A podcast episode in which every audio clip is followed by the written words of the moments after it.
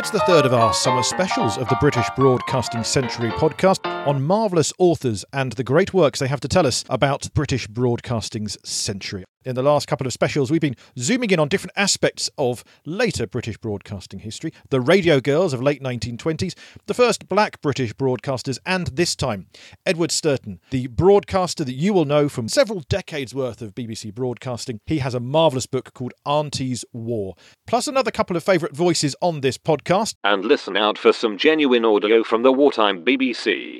Keep calm and broadcast on. This is Auntie's War on the British Broadcasting Century. Hello, hello. This is Paul Kerensa calling. This is London Calling. Hello, hello, I'm Paul Kerensa. How are you doing? Hope your summer's going well. Eagle eared listeners will spot that our three summer specials have each been recorded on a different microphone. Well, Paul's been off on his hollabobs and sometimes away from the usual mic.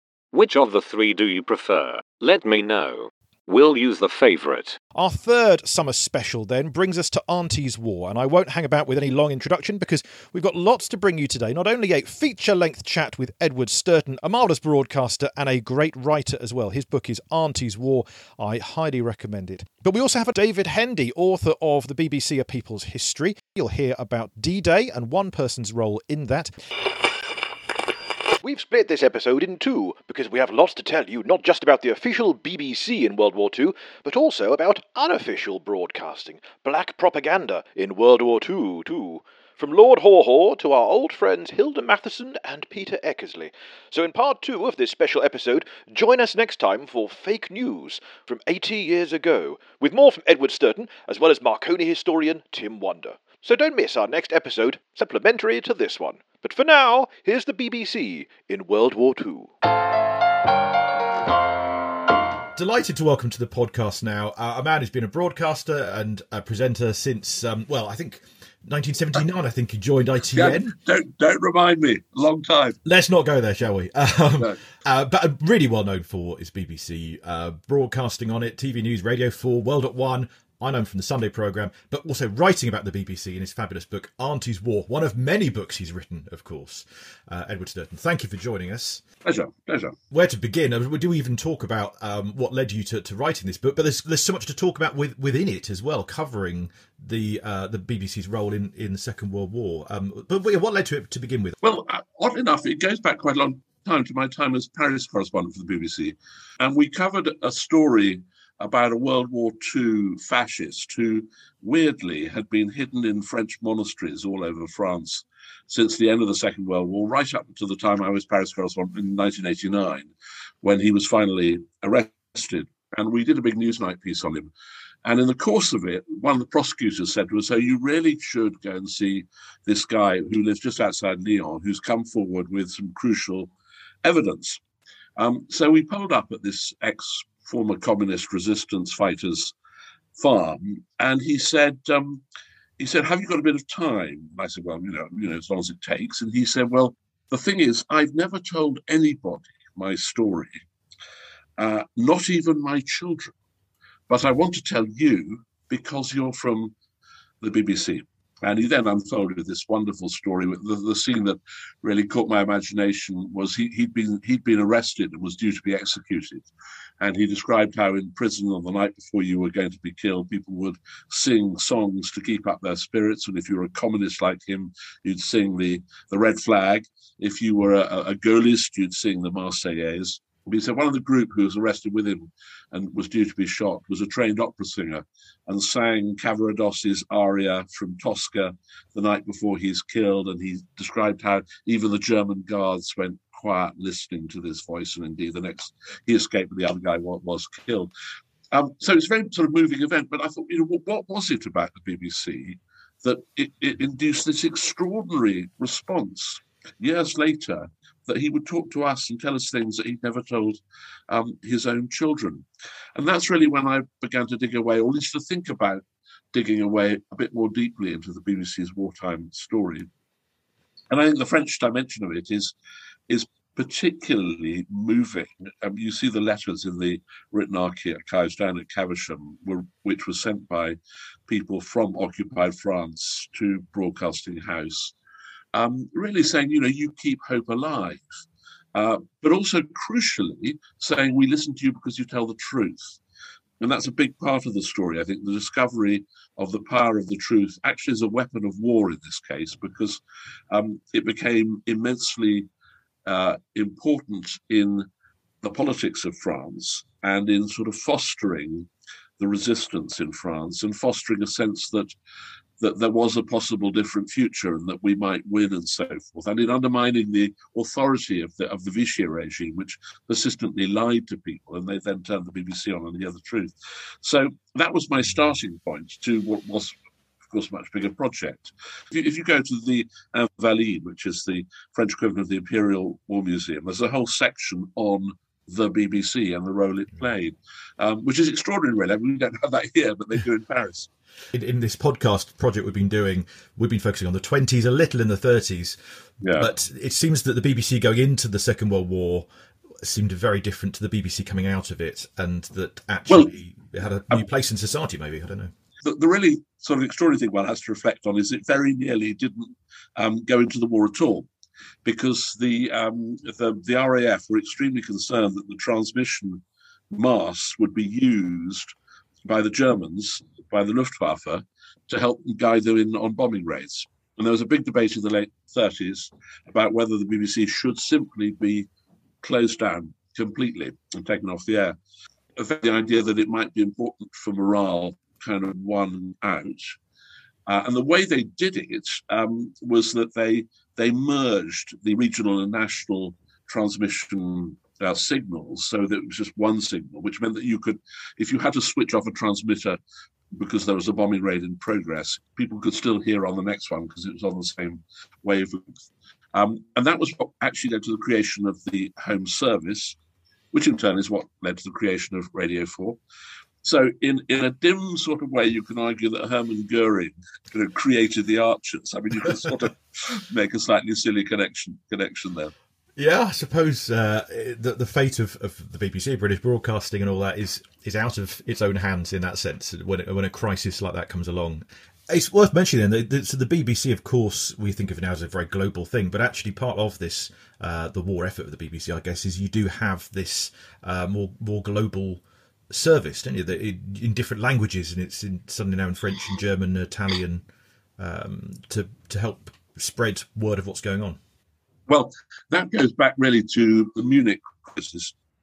You know, the first sort of war when when um, because the, of the international nature of that crisis, the, the, BBC thought it would be helpful to do broadcasts in uh, French and German uh, and Italian uh, and that's when the language services really began to take off. There had been the Empire service, of course, broadcast to British colonies around the world, but it was really only with Munich that, that the, the European services took off.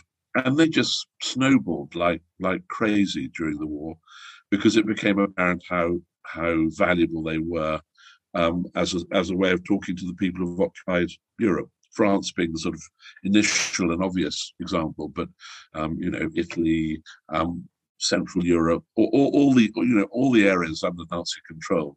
That was the way you could um, you could reach them.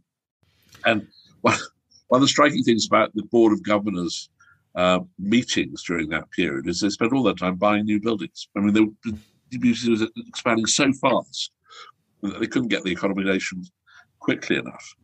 Um, and, and, and I mean, Bush House, of course, was bought during that period. Now, sadly, no longer part of the mm. BBC. That sort of that extraordinary place that became such a, um, a hub of world culture um, in, in the best days of the World Service. That was acquired then. Uh, but uh, you know, country houses. Partly because they also had to ship people out, out of London because London was thought to be dangerous. So mansions all over the shop were were being bought up to house the the staff. Yeah, some of them shipped out. Was it Bristol? Wasn't it? They they went out there fairly early on, I think. And um... yeah, Bristol was was very big. Um, and Bristol, uh, it's, it, you, you, can still see this, um, although it's a little bit different range. But they they built an underground broadcasting centre in Bristol. Um, in what had been a funicular railway system going up just near the suspension bridge, but all underground. Um, And the theory was that if if the worst happened and the Germans invaded, the BBC would um, retire into this bunker where they had a sort of enormous stock of records, a piano, um, and lots of some tinned food and so forth. And the idea they would they would hunker down there and keep the broadcasting going.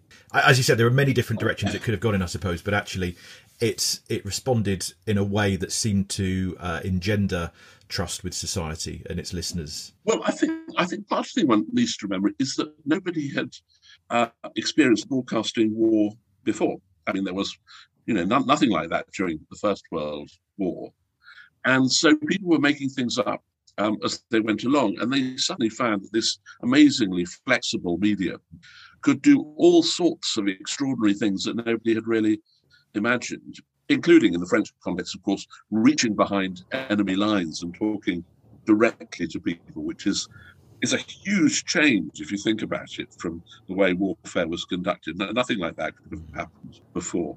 But also that it, it, it was very valuable having a single voice that the nation trusted and through which the government and other people could could really address the nation. And I suppose a good example of that was uh, the spring of 1940 when the Germans broke through in Western Europe.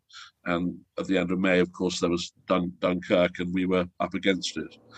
And in a way, the two voices that really kept the nation going during that period, very different voices, but were Churchill, of course, whose great speeches, some of whose great speeches, uh, were broadcast um, on the BBC. After the smoke of the battlefield had cleared away, the horrid shape which had cast its shadow over the whole continent had vanished and was gone forever. And J.B. Priestley, who the writer, novelist, who delivered these extraordinary things known as postscripts, which went out uh, after the news, usually on Sundays.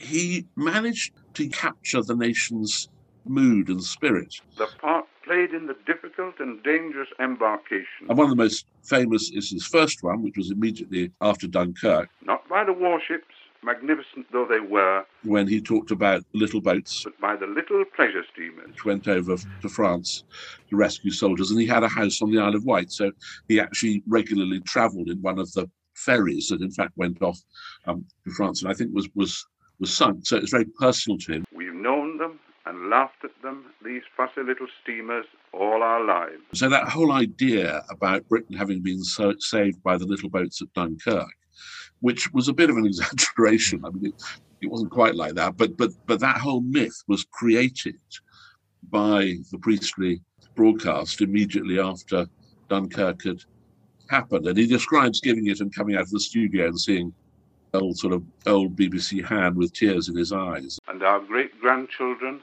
may also learn how the little holiday steamers made an excursion to hell and came back glorious. So suddenly they found that this thing, this medium, which many of them distrusted, could do something really rather remarkable.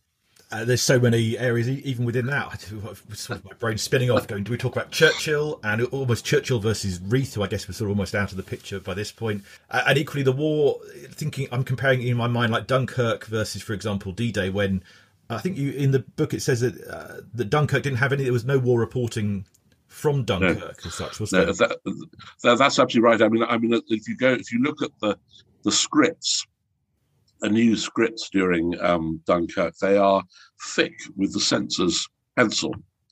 Uh, and that wasn't done with resistance from the BBC. The censors very often were BBC staff, um, but clearly there was a real clampdown on on the way that was reported. Churchill, uh, in cabinet, said that when I think the Ministry of Informa- Minister of Information, Duff Cooper, suggested that people ought to be allowed to know a bit more about what was happening at Dunkirk, so it wouldn't come as too much of a shock when the scale of the defeat became apparent. Said, "No, I want, I want no reporting of this at all." And and the word Dunkirk doesn't feature in any reports until everybody is well and truly home. It's it's fascinating um, to read that, um, and I think that to, to some extent reflects the still then in official circles the distrust of the medium and the fear that um, it could damage morale rather than rather than um, supporting it.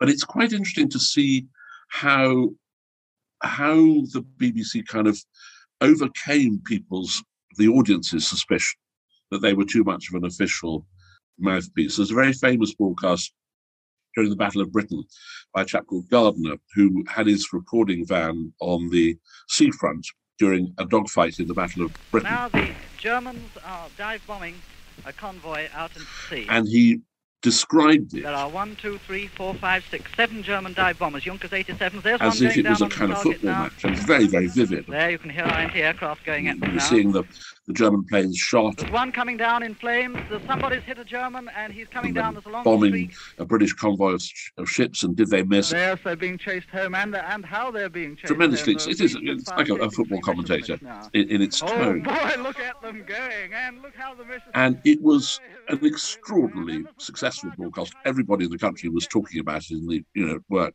the oh. following day. Oh boy, I've never seen anything so good as this. And the BBC did a bit of a study to work out what it was that had caught people's imagination. And certainly the vividness of it was part of it. the RAF fighters have really got these boys. But a number of people said to them when they interviewed them, the thing is, he was obviously recording that as it happened. So it couldn't have been doctored. It couldn't have been altered by the censors. It must have been the truth. Um, and that those kind of lessons the BBC gradually learned as the as the war, you know, went on, how you could earn people's trust and how people did respond to these things. And there were all sorts of tensions as well. One of the things, the political aims during that early period was, of course, to get the Americans on side in the war. And therefore, enormous help was given by the BBC on the government's instructions to American correspondents to report uh, the Battle of Britain and then the Blitz. And Ed Murrow, who you may have heard of, a famous um, correspondent who believed passionately that America should come on Britain's side, and he he produced these wonderful broadcasts, very very vivid, standing on the top of Broadcasting House during a bombing raid, which is a dangerous thing to do. I'm standing on a rooftop looking out over London. At the moment, everything is quiet. describing the sirens and the and the, the, the, the searchlights and the bombs falling. Now you'll hear two bursts a little nearer in a moment. There they are. That hard, stony sound. Really, really magnificent stuff, and it and it did have an effect. And in the end, of course, Britain, uh, America did indeed come in on our side. But the BBC saw during that period that one thing they couldn't do was censor the American correspondence too rigorously because the most damaging thing would be an American correspondent turning to his audience and saying, I can't say things because the Brits won't let me. So actually, the instruction went out to be very, very lenient with them. And they have this thing called a switch censor. So all the time during all broadcasts, there was somebody with their finger on a button um, who could just take the BBC off the air if they heard something that they thought was damaging. But there's a memo which says to the chap running the, the, the American uh, liaison office, just please don't use that unless it's absolutely necessary, because that would be so damaging to our cause. So a lot of the political pressures built behind the idea that getting the truth out there was actually a more effective way of doing things.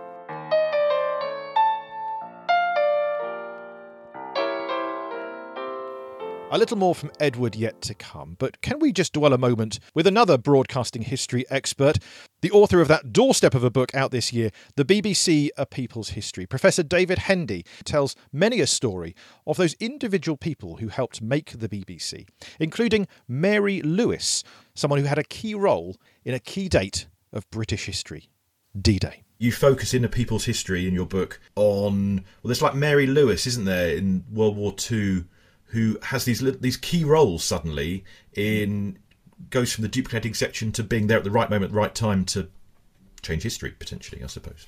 That's right, and and I mean she's there. Her account is there, and we can draw on that story of what she's doing in the Second World War. Partly because she becomes an even more important figure in BBC administrative hierarchy mm. later in her career. So she earns her chance to be interviewed by Frank Gillard for the oral history archive that he's he's creating. Uh, But even though in a, in a sense she earns it because of that later high point in her career, it's an opportunity for us and for me in any case to dig back to her early roles in the BBC.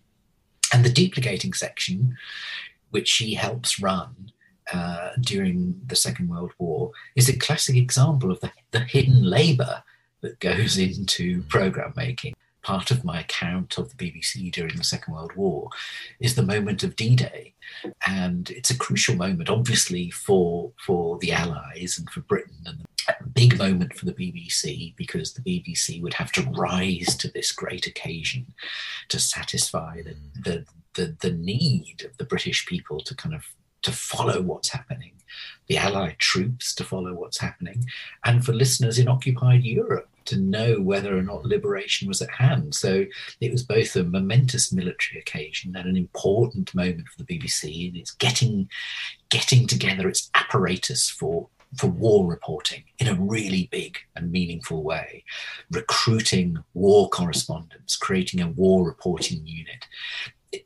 um, working hard on on shrinking the size of portable recorders so that mm. instead of it being a, a truck, it's a kind of mm-hmm. a box that can be carried by one person.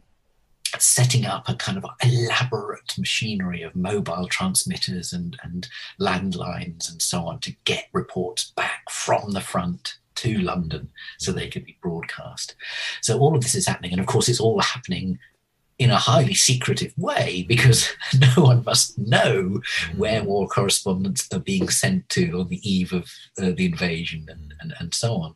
Um, and then there's this moment on the night of the 5th of June. 1944, which was the original date that the invasion was supposed to happen, but it was postponed by bad weather, when the plans, the BBC's plans for how it was going to switch over all its transmitters and the, when the announcement was going to come and what the announcement would consist of and so on. All of these have to be typed up and printed off and distributed to the key people involved. And Mary Lewis is on fire duty that evening, just casually doing some stapling and, and so on when she gets a phone call and it's Benji Nichols, an important kind of um, senior figure who's kind of guarding these plans. Uh, and he says to her, Can you type something up? And she looks at them and realizes how important these documents are. They're basically the plans for D Day. And um, so she gets rid of the other uh, people in her Firewatch party and gets down to the duplicating section uh, and prints them off and is rewarded for her efforts with two eggs from Benji Nichols. Um, and and then she's kind of working flat out actually through the rest of the night and actually pretty well through the rest of the day because the following day, the day of the invasion itself, um, is going to be the first day of the BBC's new series War Report. War Report number one The Story of D Day which is that sort of you know nightly showcase of of up-to-date reports from the different parts of the battlefront and so on. Throughout the day, the British Broadcasting Corporation has been telling the world that Allied forces have crossed the Channel into France. Which is going to run almost continuously until peace is declared in Europe in 1945. With every arm of the liberating forces went a BBC correspondent, and soon after the assault was launched, their reports began to come in. This is Invasion Day. It's just before dawn, and we're on our way over to the coast of France to bomb an important bridge. 24 hours later, there's Mary Lewis again, still at the duplicating machines, churning out the scripts and the running orders for the first edition of, of war reporting and, and being kind of kept going only through drinking little nips of whiskey uh, that has been pinched from the pockets of sleeping war correspondents. so, uh, so um, mm. yeah, I mean, you know, what would have happened without Mary Lewis yeah. that, that, that night? Um, and of course, she's because she's there. She's an extraordinary witness to a lot of the things that are happening. We get from Mary Lewis's oral history account vivid descriptions of the night on Tuesday, the 15th of October 1940, that an enormous bomb drops on Broadcasting House and causes immense damage. Seven people are killed, 23 people injured. Um, extraordinary drama. And she's one of the witnesses that we have for that occasion. So, so yeah, these are, you know, the Mary Lewises are just as important to the BBC story as the kind of Al Gilbert. That was David Hendy, author of the BBC A People's History. We'll have plenty more to come from David on future episodes of the podcast, including in a few episodes' time, you'll hear many familiar voices. We're planning for the centenary itself, an episode I'm going to call 100 Years in 100 Minutes. If you would like to get your voice on the podcast, can you pick a year, pick a moment from broadcasting history, record a voice memo? It could be about the Goons, the Pythons, the launch of the television service, a favourite memory of childhood of watching Grandstand, And watch with Mother, or Birds of a Feather. You choose, pick a moment, pick a show, pick a year, record a voice memo on your phone, send it to me, paul at paulkerensa.com. You can find the link to that email address in the show notes. And I'd love to get your voice on this podcast for our centenary special, 100 years in 100 minutes. Other news while we're here, I'm still on tour doing the first broadcast, The Battle for the Beeb in 1922. Only a handful of dates left, so this autumn do catch the show if you can. On the Isle of Wight, we're there with Tim Wander, he'll be introducing that show. We've then got Bradford and Salford. Chelmsford, Guildford, other places that don't end in food, including Bristol and the final show, London, November the 14th on Centenary Day itself. Now, that is the last show that's scheduled, but the show is ready to go back on the road again. If you have a venue, if you have even a group of people, or uh, maybe a local history society, or a radio group, or someone who would quite like a little talk, I'm very cheap. Do get in touch, paul at paulkerensa.com. I would love to visit where you are and put on the first broadcast, The Battle for the Beeb in 1922, as a show for you. But for now, catch me on tour, paulkerensa.com slash tour for details of those venues. You can come and see us this autumn. A last word then on Auntie's War from Edward Stourton, knowing full well that we have barely scratched the surface. Maybe as we continue the podcast, we will one day get to the 1940s and be able to tell you in a lot more detail what the BBC was up to in the Second World War. Pretty much any figure of literature or letters or journalism that you can name at some point went through the BBC during that period. I mean, the obvious great voice being, of course, um, George Orwell. Oh yes, who, who we we see his statue on the way into MBH, don't we? Done by oh, as it happens, done by a great old friend of mine, Martin Jennings, who was a sculptor, who insisted that those words be carved into the building next to him, which are what is it? If, if liberty means anything, it's the freedom to tell people things they do not want to hear, and it's very good for BBC bosses to walk past that every morning and see that that defiant declaration of uh, willingness to tell the truth even when it's uncomfortable. Uh, quite right. Um, too, yes. But I mean, I think I mean he's a he's a fascinating person for all sorts of reasons. But one of them is that you you might have imagined that he'd be a pacifist, but he absolutely wasn't. He wanted to fight. Um, he couldn't fight because he'd been wounded in the Spanish Civil War and wasn't fit enough. But he said it, it would be a hypo- hypocritical of me to argue against a war while I'm enjoying the food that's been brought across the Atlantic by sailors risking their lives to prosecute this war. And so he turned to the BBC as, as a propagandist, uh, he was quite frank about that, believing that was the best way he could sort of do his bit. There's a, there's a wonderful, I came across one wonderful document in the archives, which is a, a letter written between two BBC bosses, um, complaining that they haven't managed to uh, formalize his his uh, his appointment onto the staff, and in the margin it says, um, "P.S. I do wish the academy would make up its mind." And I, you know, sort of thought. Anyway, I looked at dug around a bit in, in Orwell's own writings, and and established that the academy was code for MI5. Ah. So the spooks were, were sort of thinking a bit about whether it was a good idea to have him on the air.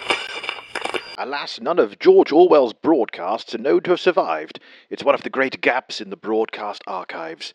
But the scripts do exist, so you can read them and imagine George Orwell's voice in your head. Of course, without George Orwell, we wouldn't have television show titles, including Big Brother and Room 101. It's said that while George Orwell was at the BBC, with its corridors and bureaucracy, that he got the idea for Room 101. No comment.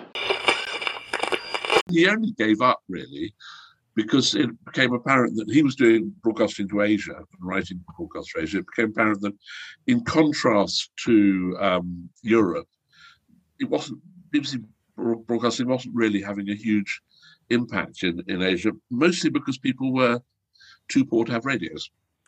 Okay. And, you know, by, by this stage in Europe, most families had access to them, even if they didn't have one themselves. There was one in the local pub. But in India, it wasn't like that, and so, you know, it wasn't his his words weren't having quite the impact that he that he hoped. It's a thoroughly researched book, but it's accessible, isn't it? It's marvelously accessible, and Well, that's but kind. clearly uh, a couple of names, particularly that, that. What's lovely is the personal stories as well. Like Richard Dimbleby comes through it, of course, um, Yeah. as a name, and Guy Byam as well was a name I didn't know. No, but, um, extraordinary figure. Wonderful. It starts on an airfield, this story.